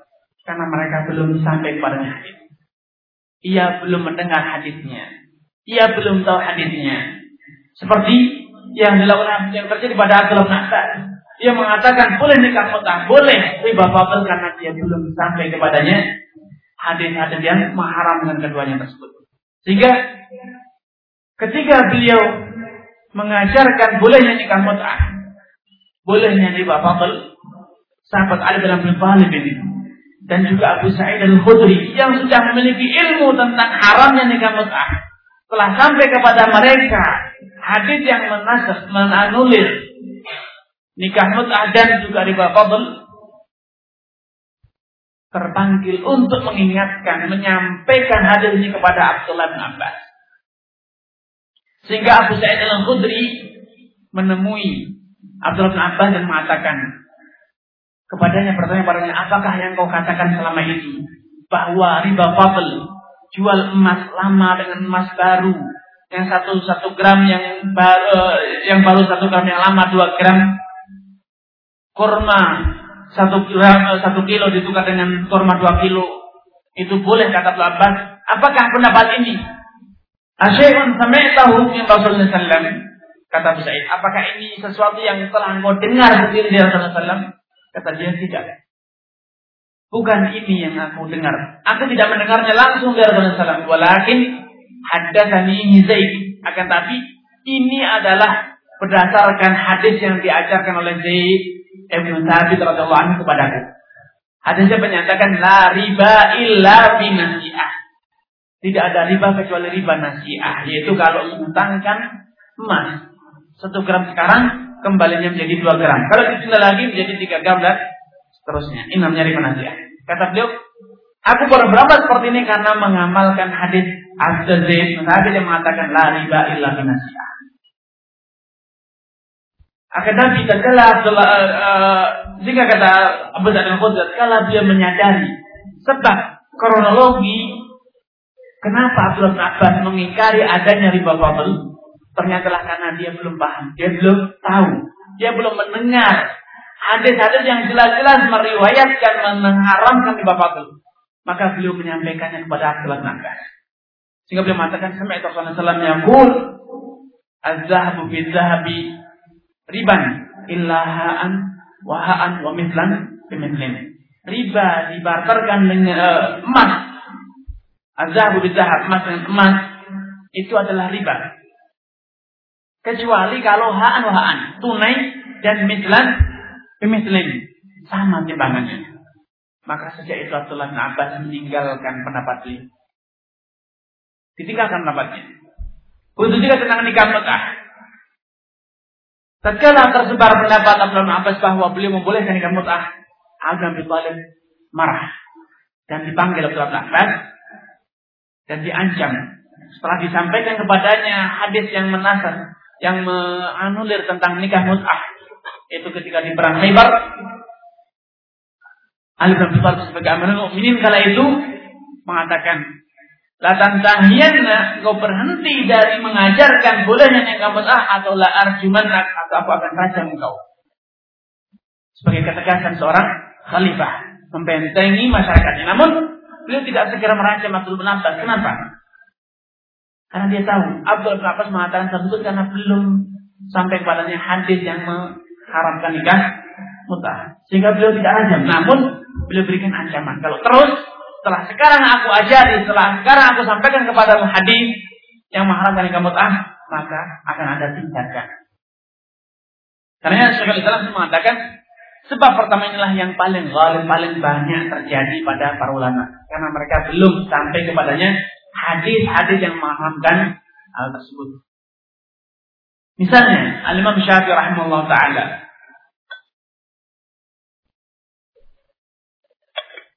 Imam Syafi'i membolehkan jual beli inah. Karena beliau berdalil dengan keumuman hadis dan ayat yang ada tentang bolehnya jual beli wa halallahu bai'a wa harrama riba. Allah menghalalkan jual beli. Beliau belum sampai kepadanya jual beli inah. Jual beli inah itu seperti yang dilakukan oleh banyak orang. Tatkala ada orang yang butuh uang, ada orang yang ingin berutang uang. Namun pemilik uang, kreditur, kikir. Tidak mau. Kalau diutangi uang, kembali uang, tidak ada faedahnya. Tidak, ada untungnya. Kalau saya minta untung lebih, dibilang riba, itu haram. Saya tidak mau makan riba. Maka ditemulah solusi akal-akalan. Solusinya, dia menjual barang kepada debitur tersebut, kepada orang yang butuh uang. Dengan harga dicicil dengan harga dihutang. Bayar setahun akan datang harganya 10 juta. Ya. Bayar 10 tahun akan datang 10 juta. Setelah selesai jual beli dengan membayar terutang maka pembeli kembali membeli eh, penjual kembali membeli barangnya. Motor yang sudah kamu beli itu saya kembali saya beli kembali dengan harga 9 juta tunai. Ini 9 juta dan kembalikan motornya. Sehingga pada hakikatnya penjual menghutangi 9 juta namun mendapatkan 10 juta ini yang namanya bayul inah, jual beli inah. Nah, Imam Syafi'i mengatakan boleh. Kenapa? Tidak ada hadis yang mengharamkannya. Dan dalil-dalil yang ada mengesankan boleh. Wa ahalallahu bai'a wa harrama riba. Akad pertama jual beli. Sah. Sesuai dengan persyaratan yang ada, tidak ada yang haram. Jual belinya transparan, jujur. Dan jual beli dengan hutang itu boleh. Kemudian jual beli kedua juga jual beli biasa. Boleh. Nah sesuatu yang boleh digabungkan dengan sesuatu yang boleh, apa salahnya? Jika kata Imam Syafi'i, tidak masalah jual beli ini. Beliau berpendapat seperti ini dikarenakan belum sampai kepadanya hadis Aisyah. Yang menceritakan tentang haram yang jual beli ini. Begitu jika belum sampai kepadanya, kita tabaya'tum bil ina wa akhadtum adnad al-baqar wa raditu bizar. Ila akhir hadis. Kalau kalian sudah mulai berjual beli dengan cara ini, sibuk dengan ngurusi pertanian, peternakan, maka Allah akan limpahkan keinginan kepada kalian. Imam Syafi'i belum sampai kepadanya hadis ini. Sehingga beliau membolehkan. Namun, murid-murid beliau tatkala sampai kepadanya hadis-hadis ini, maka mereka merubah fatwa. Bukan lagi boleh, bukan lagi mubah, namun mereka lagi merubah pendapatnya dengan menjadikan makruh. Adanya perubahan fatwa ini, ini cerminan bukti nyata bahwa sejatinya dulu Imam Syafi'i belum sampai kepada hadis ini dan sekarang telah sampai kepada murid-muridnya hadis yang mengharapkan beliau ini. Ada kesadaran untuk merubah pendapat. وقد كان النبي صلى الله عليه وسلم يحدث أو يفتي أو يقضي أو يفعل شيء فيسمعه أو يراه من يكون حاضرا ويبلغه أولئك أو بعضهم ولم آه، لمن آه، ويبلغه أولئك أو بعضهم آه، لمن يبلغونه. فينتهي علم ذلك إلا من يشاء الله من العلماء من الصحابة والتابعين ومن بعدهم. ثم في مجلس آخر قد يحدث أو يفتي أو يقضي أو يفعل شيئا ويشهده بعض من كان غائبا عن ذلك المجلس ويبلغونه لمن أمكنهم. فيكون عند هؤلاء من العلم ما ليس عند هؤلاء وعند هؤلاء ما ليس عند هؤلاء وإنما يتفاضل العلماء من الصحابة ومن بعدهم بكثرة العلم أو جودته dan di antara faktor yang menyebabkan terjadinya perbedaan para ulama dalam penguasaan ilmu hadis adalah karena faktor alamiah. Di mana Nabi SAW menyampaikan hadis itu sedikit demi sedikit tidak semuanya disampaikan dalam satu majelis. Sehingga bisa jadi di satu majelis beliau menyampaikan hadis, menghukumi suatu masalah, memberikan fatwa dalam suatu masalah. Dan ketika itu ada 10 para sahabat misalnya atau sebagian para sahabat yang mendengarnya, menyaksikannya langsung. Di lain kesempatan, beliau memberikan sabda menyampaikan hadis, menyampaikan wahyu dan dihadiri oleh sebagian orang. Yang bisa jadi yang di majelis pertama tidak ada di majelis kedua, yang kedua tidak ada di majelis pertama atau hanya sebagian saja yang hadir di majelis pertama dan juga ada di majelis kedua sehingga terjadi perselisihan, perbedaan dalam tingkat ilmu yang mereka miliki. Karenanya Al-Imam Abu Hurairah Hurairah radhiyallahu taala anhu yang beliau itu masuk Islam terakhir pada abad uh, maaf pada tahun ke-7 Hijriah. Uh, Abu Hurairah radhiyallahu masuk Islam pada tahun 7 Hijriah. Namun dikarenakan beliau senantiasa mulazamah dengan Rasulullah SAW, senantiasa menyertai Rasulullah SAW, beliau memiliki banyak ilmu, melebihi ilmu yang dimiliki oleh banyak para sahabat. Di antaranya Abdullah ibnu Umar radhiyallahu taala anhu. Jika pada satu hari, tatkala atau kebiasaan Abdullah bin Umar, setiap kali ada orang mati, beliau hanya datang takziah saja, mengurus, mengkafani si mayat dan kemudian menghadiri sholatnya dan pulang. Menghadiri sholatnya dan pulang, tidak turut mengatakan ke kuburan. Sampai akhirnya beliau mendengar satu hadis yang diriwayatkan oleh uh, Abu Hurairah radhiyallahu taala anhu yang mengatakan barang siapa yang menyolati apa namanya mengurusi si mayat mengkafaninya menyolati mayat dan memandikan mayat mengkafaninya kemudian dia mendapatkan satu kira barang siapa yang terus menyolatinya dia dapat lagi satu kira dan barang siapa yang terus mengumpulkannya dia akan dapat satu kira satu kira itu pahala yang sebesar Uhud maka tatkala sahabat uh, Abdullah bin Umar radhiyallahu taala mendengar hadis ini, dia mengatakan dapat farradna fi qararib Kalau gitu, kita telah melewatkan kesempatan mendapatkan pahala satu curhat yang banyak sekali. Karena selama ini dia hanya menghadiri sholat jenazah tidak sampai mengantarkan ke kuburan. Dan setelah itu beliau Abdul Rahman kalau ada namanya senantiasa menghadirinya sampai di kuburan sampai menguburkannya. Nah ini Abdullah bin Umar ternyata walaupun beliau banyak melihat hadis termasuk orang sahabat yang paling banyak melihat hadis ternyata beliau tidak mendengar hadis. Sebagian hadis tidak beliau dengarkan. Aisyah radhiyallahu taala istri Rasulullah SAW sendiri tatkala ditanya tentang mazhul khuffain tentang hukum mengusap khuf ketika berwudu beliau mengatakan is'al aliyan menjawab ke pertanyaan ini mengatakan isal aliyan pertanyaanlah kepada Ali fa innahu kana yusafiru ma'a Rasulullah SAW karena Ali itu dulu banyak sabar bersama Rasulullah sedangkan aku kadang kalah saja. Sehingga Ali lebih berilmu lebih tahu tentang metode masul khuf dan hukum-hukum yang berkaitan dengan karena ini ini bukti nyata bahwa kebanyakan terjadinya khilaf para ulama itu didasari karena ini. Karena sebagian ulama belum sampai kepadanya hadis dan sebagian lainnya sudah.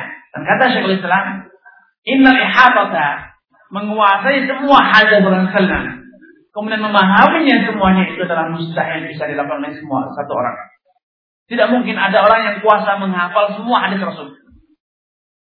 Memahaminya dan kemudian juga mengamalkannya itu mustahil. Pasti ada yang terlewatkan.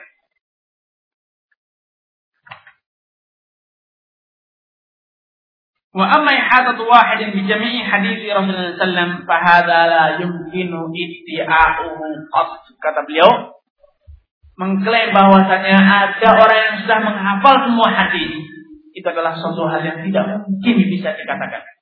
Tidak mungkin bisa dilakukan oleh siapa pun orangnya. Mustahil sampai ternyata sampai dirinya sendiri, saya sendiri yang dinyatakan oleh para ulama dalam biografinya, beliau ini sekali tingkat hafal. Beliau sekali membaca hafal, bukan sekedar hadis.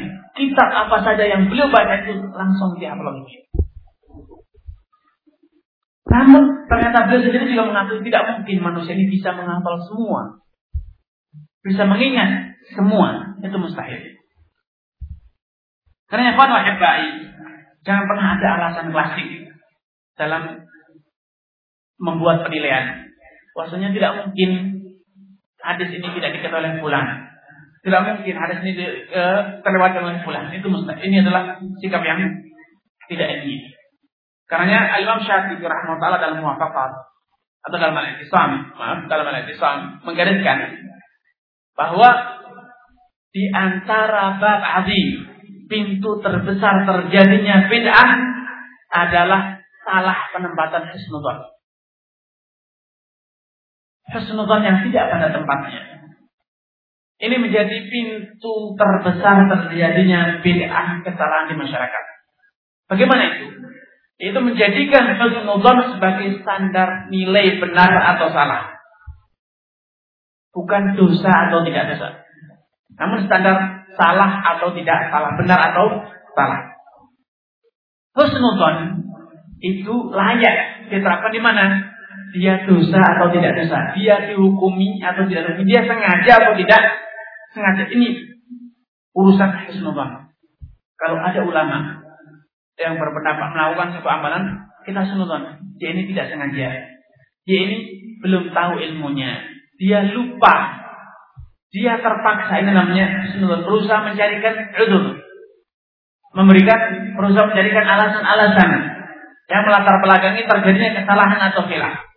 Namun perbuatannya salah atau benar? Salah. Tapi kenapa dia melakukannya? Kita mencari mencarikan alasan. Oh mungkin dia belum tahu. Mungkin dia lupa. Mungkin dia terpaksa. Mungkin dia tidak sadar. Ini hasilnya. Namun kalau kita ditanya pendapatnya benar atau salah? kita harus tegas. Standarnya bukan husnul namun standarnya adalah kita buah dan sunnah Rasulullah SAW. Karena kesalahan kita menempatkan husnul ini menurut Al-Imam Syafi'i rahimahullah menjadi pintu terbesar terjadinya bid'ah. Karena jangan sampai menilai perbuatan orang, ucapan orang dari husnudzon. Namun jangan sikapi orang kecuali dengan husnudzon. Bagaimana kita mensikapi bulan? Sikap ya, kita menggunakan husnudzon. Namun pendapat, amalannya kita hukumi dengan apa? Tandanya kita terima dengan apa? Dengan kitabullah dan sunnah Rasulullah. Orangnya, bagaimana kita maksudnya? Kita sikap dengan sunnah. Karena para ulama di antara metode yang digaris dengan para ulama, mereka menggariskan membedakan antara al-hukmu al muayyan mensikapi pelaku dengan mensikapi perilaku. Dibedakan. Perilaku salah, 100% salah. Ya. Kenapa? Jelas-jelas bertentangan dengan kitabullah sunnah Rasulullah. Namun pelakunya bagaimana? Pelakunya perlu ditinjau ulang. Bisa jadi dia tidak sengaja. Contohnya misalnya, adakah dari antum yang ragu bahwa uh, sujud kepada selain Allah SWT adalah syirik? Ada yang membolehkan sujud kepada selain Allah? Ternyata perbuatan syirik besar ini pernah dilakukan oleh Mu'ad bin Jabal. Namun ternyata beliau tidak dikatakan sebagai musyrik. Tetap dia diadakan sebagai muslim. Suatu hari ketika Mu'ad bin Jabal pulang dari Syam, beliau sekitar Rasulullah SAW langsung sujud kepada Rasulullah SAW. Sehingga Rasulullah heran, ada apa? Kata dia, aku baru saja pulang dari Syam, dari Palestina dan sekitarnya. Dan aku dapatkan orang-orang ahli kitab di sana menghormati para asafifah, para pendeta mereka dengan cara sujud. Karena memang sujud di umat-umat sebelum kita boleh kepada selain Allah. Hanya ingat kisahnya Nabi Yusuf alaihissalam setelah beliau berhasil berkumpul dengan bapak ibunya dan saudaranya, saudaranya yang 12 sujud kepada Yusuf. Ini adalah syariat mangkablana. Adalah syariat orang-orang belum kita dan itu boleh. Makanya para malaikat diperintahkan Allah SWT sujud kepada Adam. Itu bukan syirik di zaman mereka. Karena itulah syariatnya. Namun di zaman Rasulullah SAW syariat tersebut telah dihapus. Dan sujud hanya boleh dilakukan kepada Allah Subhanahu wa taala. Tidak boleh ada orang yang sujud kepada selainnya. Nah, Muaz bin Jabal ternyata sujud. Namun oleh Rasulullah tidak dikatakan wahai Muaz engkau telah musyrik, engkau telah kafir. Tidak. Lalu ditanya, kenapa? Kemudian dia memberikan klarifikasi ternyata iya merasa iri. Orang-orang Yahudi saja menghormati pendeta. Pendeta itu siapa? Manusia biasa. Ternyata dihormati dengan cara sampai sujud seperti itu. Tentu Rasulullah SAW beliau lebih mulia, lebih terhormat dibanding pendeta, lebih layak untuk dihormati dengan cara ini. Maka pun beliau berinisiatif menghormati Rasulullah SAW dengan cara sujud. Maka Rasulullah SAW memberikan penjelasan, klarifikasi, diluruskan sikap Muhammad Jabal yang dikatakan Lau kuntu amiran ahadan an sudah diahdin. Kalau aku dibolehkan untuk memerintahkan manusia sujud kepada sesama manusia, saya akan aku perintah adalah seorang wanita atau kaum wanita untuk sujud kepada suaminya masing-masing. Namun ternyata aku tidak diizinkan untuk itu. Ini ada ada namanya husnuzon terhadap pelaku. Namun sikapnya tegas dan salah. Dijelaskan itu salah-salah. Tidak ada kata husnubang dalam menghukumi sikap. Pelaku ya. Pelaku husnubang. Namun perilaku tidak ada husnubang. Perilaku itu adanya benar dan salah. Pelaku ya ada husnubang. Jadi dia salah. Dia benar belum tentu. Tapi kalau perilaku pasti benar atau salah hanya ada dua. Namun kalau pelaku bisa jadi tidak dua-duanya.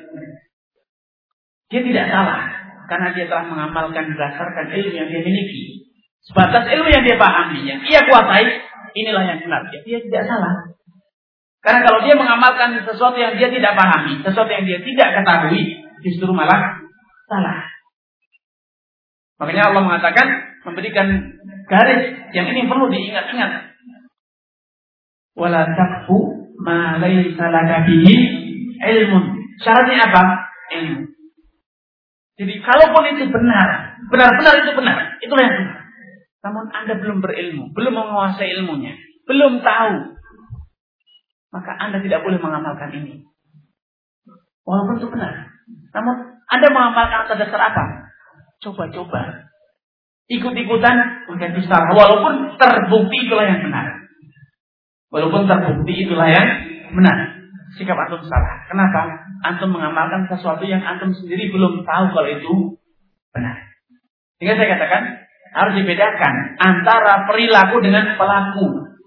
Nah, para ulama mengatakan mensikapi pelaku ini mengikuti norma-norma kaidah-kaidah al-hukmu 'ala. Ada tahapan-tahapan bagaimana menghukumi, mensikapi pelaku dan ada pula tahapan-tahapan mensikapi, menghukumi perilaku. Itu beda harus dibedakan. Abdullah bin Mughaffal radhiyallahu taala suatu saat sedang salat dan murid-muridnya sedang menanti beliau untuk menimba Tiba-tiba datang seorang wanita yang bertanya, Ayukum Abdullah bin Mughaffal. Siapakah dari kalian yang namanya Abdullah bin Mughaffal? Para murid mengatakan dia sedang sholat. Muridnya penasaran. Mau apa datang? Katanya, saya mau bertanya tentang seorang wanita berzina dan hamil. Dan setelah melahirkan anaknya dibunuh. Selama ini Abdullah bin Mughaffal senantiasa mengajarkan kepada murid-muridnya senantiasa kalau ditanya tentang hukum membunuh kaum, kaum seorang mukmin dengan sengaja beliau hanya mengatakan paman yaqtul mu'minan muta'amida barang siapa yang membunuh seorang mukmin dengan sengaja maka dia akan mendapatkan azab yang pedih dan khalidan fiha kekal di dalamnya. Wajaza'u jahannam khalidan fiha. Akan mendapatkan siksa jahannam dan dia kekal di dalamnya. Hanya sedikit. Sehingga muridnya memahami. Oh berarti setiap pembunuh pasti kekal di dalam neraka. Akhirnya para muridnya pun mengatakan, dia benar. Dia kekal di dalam neraka. Nangis wanita tersebut dan pergi.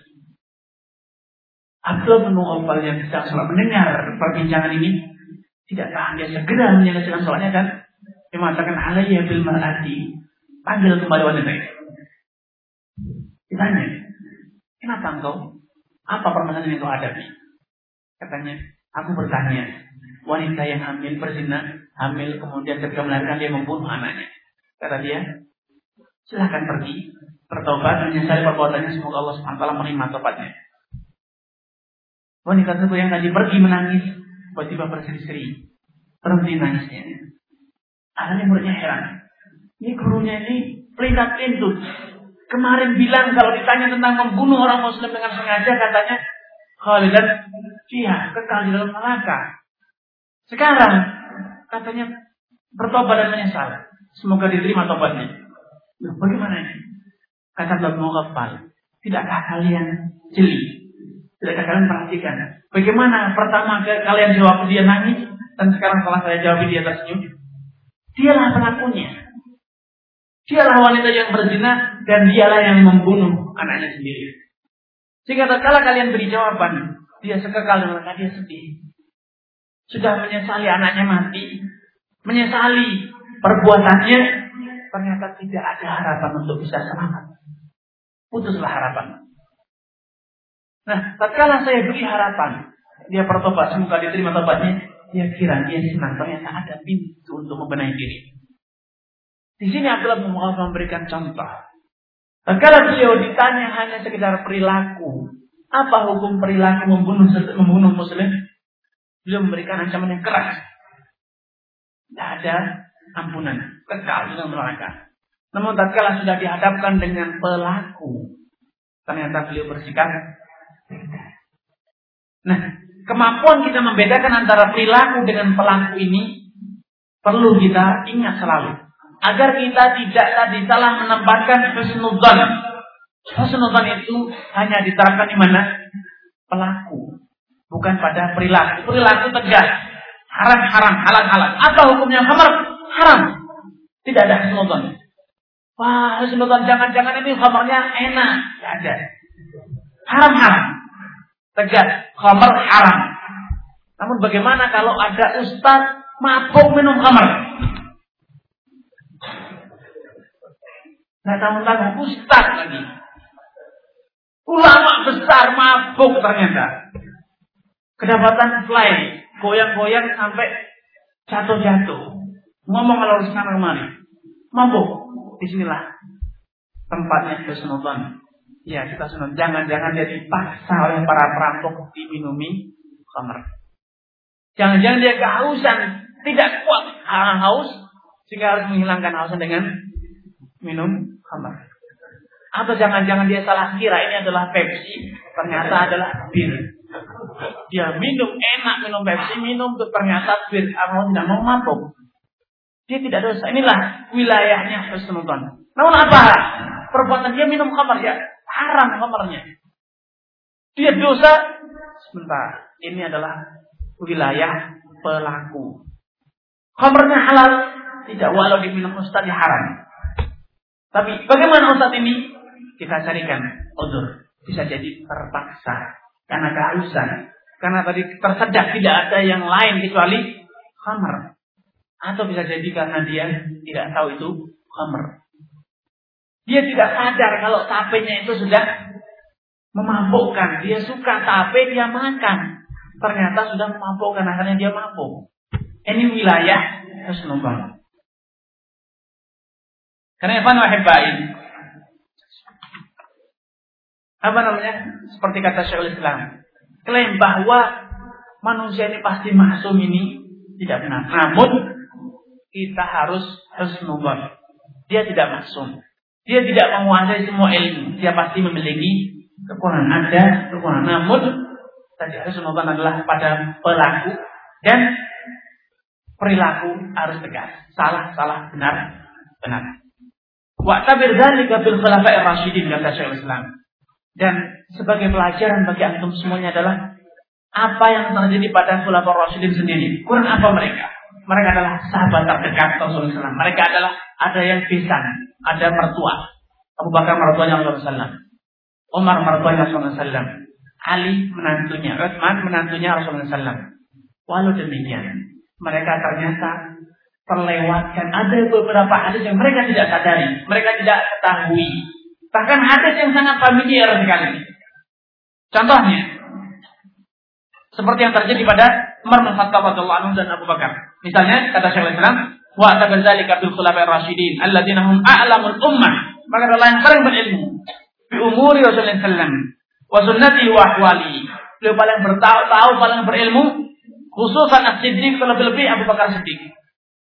Alladzi lam yakun yubariku hadaran wala safaran yang tidak pernah berpisah dengan Rasulullah SAW baik ketika di Madinah ataupun ketika safar. Bal kana yakunu ma'ahu fi ghalibil awqat. Beliau ini senantiasa bersama mendampingi Rasulullah SAW dalam semua waktu ini.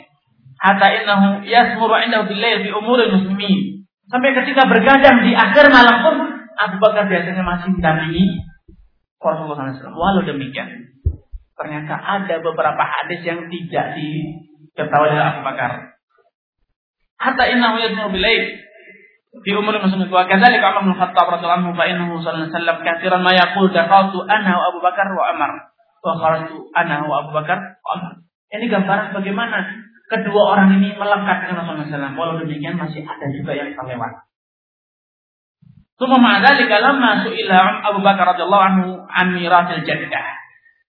Ketika ditanya, Abu Bakar ditanya tentang warisan nenek. Apakah seorang nenek itu berhak yaitu ibunya nenek, bukan nenek langsung. Ibunya nenek. Ummul Om. Atau Ummul Ummul Om, ibunya nenek. Ma lagi fi kitabillah min syai. Katanya, ibunya nenek itu tidak pernah disebut dalam Al-Qur'an. Yang ada adalah um. Yang adalah adalah um. Wa ma alimtu lagi fi sunnati Rasulullah sallallahu alaihi aku juga tidak tahu kalau ada hadis yang memberikan hak kepada nenek. Walakin as'alun akan tapi aku akan bertanya kepada orang, kepada orang muhajir dan ansar, apakah nenek itu berhak mendapatkan warisan atau tidak?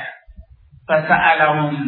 Maka apakah segera memanggil para sahabat untuk ditanya tentang hukum warisan nenek. Apakah nenek itu berhak mendapatkan warisan dari cucunya? Faqamal Mughirah bin Syu'bah wa Muhammad bin Salamah fasyahidah anna Nabi sallallahu alaihi wasallam a'taha sudus. Muhammad sallallahu dan Mughirah bin Syu'bah bersaksi. Pada kita tahu kedua orang ini masuk Islamnya telat dibanding Abu Bakar. Kemudian mereka jauh ilmunya dibanding Abu Bakar. Lalu demikian mereka memiliki ilmu yang tidak dimiliki oleh Abu Bakar. Sehingga mereka bersaksi Rasulullah SAW pernah memberi bagian sudus seperenam kepada jaddah dari kepada nenek kepada eh, dari warisan cucunya. Waqad balagha hadis sunnah Imran bin Husain. Begitu Imran Husain sudah tahu hadis ini. Namun Abu Bakar tidak. Walaysa haula'i salatah mithl Abu Bakar wa ghairihi min al-khulafa. ثم قد اختص بعلم هذه السنة التي قد اتفقت الأمة على العمل بها. Ternyata ketiga orang ini Al-Mughirah bin Syu'bah itu juga Muhammad bin dan Imran bin Husain ternyata memiliki ilmu yang tidak dimiliki oleh Abu Bakar dan uh, tidak dimiliki oleh Abu Bakar. Adalah luar biasa. Bukti nyata bahwa tidak ada manusia yang bisa menguasai semua ilmu Rasulullah SAW. Pasti ada yang terlewat, ada yang terluputkan. Karena tidak boleh ada kultus terhadap setiap orang kepada seseorang dan juga tidak mungkin dan juga tidak boleh kita mengatakan bahwa hadis ini pasti sudah didengar oleh dia. Oleh dia, dia tidak mengamalkan ini, dia meninggalkannya karena dia pasti sudah mengakui atau mengetahui ini adalah hadis yang tidak layak diamalkan. Hujahnya para mukallidin. Dalilnya orang-orang yang taklid atau taklid. Nah, ini adalah pola pikir sikap orang-orang yang taklid yang menjadikan bulan sebagai standar kebenaran sedangkan Al-Quran dan Sunnah itu sebagai pelengkap saja. Hobinya apa? Hobinya mencari, legitimasi. Kita cari juga dalil mencari dalil setelah berpendapat, mencari dalil setelah mengamalkan. Ini pola pikir yang salah. Sebagai seorang yang berilmu, sebagai seorang yang mukmin, cinta kepada Allah dan Rasulnya, dia pertama kali mencari dalil dulu baru beramal. Mencari dalil dulu baru bersikap. Mencari dalil dulu baru berpendapat, menyalahkan atau membenarkan. Namun kalau sudah sedang melakukan apa pun dari bulan pasti salah. Dari organisasi bulan pasti salah. Dari kelompok bulan pasti salah dan apa pun dari bulan pasti benar. Ini adalah orang-orang mukallidi. Dan inilah yang menjadikan kondisi kaum muslimin seperti yang aku merasakan sekarang. Terpecah-pecah, terkotak-kotak. Kullu hizbin bima ladaihim. setiap kelompok, setiap regu, setiap organisasi, setiap perguruan, setiap ustadz merasa bangga dengan apa yang ia amalkan. Dia tidak membuka peluang. Baik bagi dirinya ataupun bagi orang lain untuk mengatakan saya memiliki kekurangan, ada kesalahan, ada ralat, ada desis. Sekedar mendengar ada usulan saja, telinganya sudah merah. Satu usulan. Ini coba dikaji lagi merah. Ada. Kenapa? Saya sudah berilmu, ilmu ini sudah saya kuasai. Semua kitab sudah saya baca. Semua hadis saya sudah dengar, saya sudah tahu. Subhanallah. Pola pikir sikap-sikap yang tidak dewasa semacam ini perlu kita pikir. Sebagaimana kita sebagai murid juga harus berpikir. Tidak mungkin Ustaz kalau ini salah. Dia kan doktor, profesor, chef, besar, walim ini kibar ulama. Tidak mungkin salah. Inilah. Namanya menghukumi, menilai, membuat standar kebenaran itu adanya apa? Kibar ulama. Wah, kibar ulama itu kan insan pemerintah. Sehingga tidak boleh kebenaran hanya diikat dengan mereka. Apa pun yang dikatakan kibar ulama, tiba pasti benar. Tidak. Apa pun yang dikatakan MUI pasti benar. Tidak. Mereka juga manusia. Pasti ada keterbatasan, ada kekurangan. Dan ternyata dalam prosesnya saja, dalam sesama kepala ternyata mereka sendiri juga terjadi dinamika, perbedaan pendapat wajar. Makanya sering kali dalam fatwa-fatwa kibar ulama juga dikeluarkan fatwa berdasarkan aglabiyah. Berdasarkan kebanyakan suara, bukan kesepakatan semuanya. Ini bukti nyata bahwa mereka sendiri juga mengakui ada kekurangan, ada peluang untuk terjadi koreksi.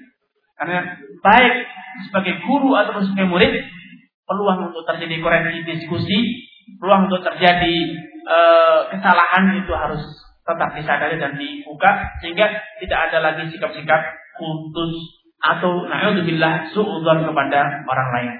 Ini eh, kita sampai di sini dulu. Kita lanjutkan insyaallah nanti pada sesi yang kedua. Wassalamualaikum warahmatullahi wabarakatuh.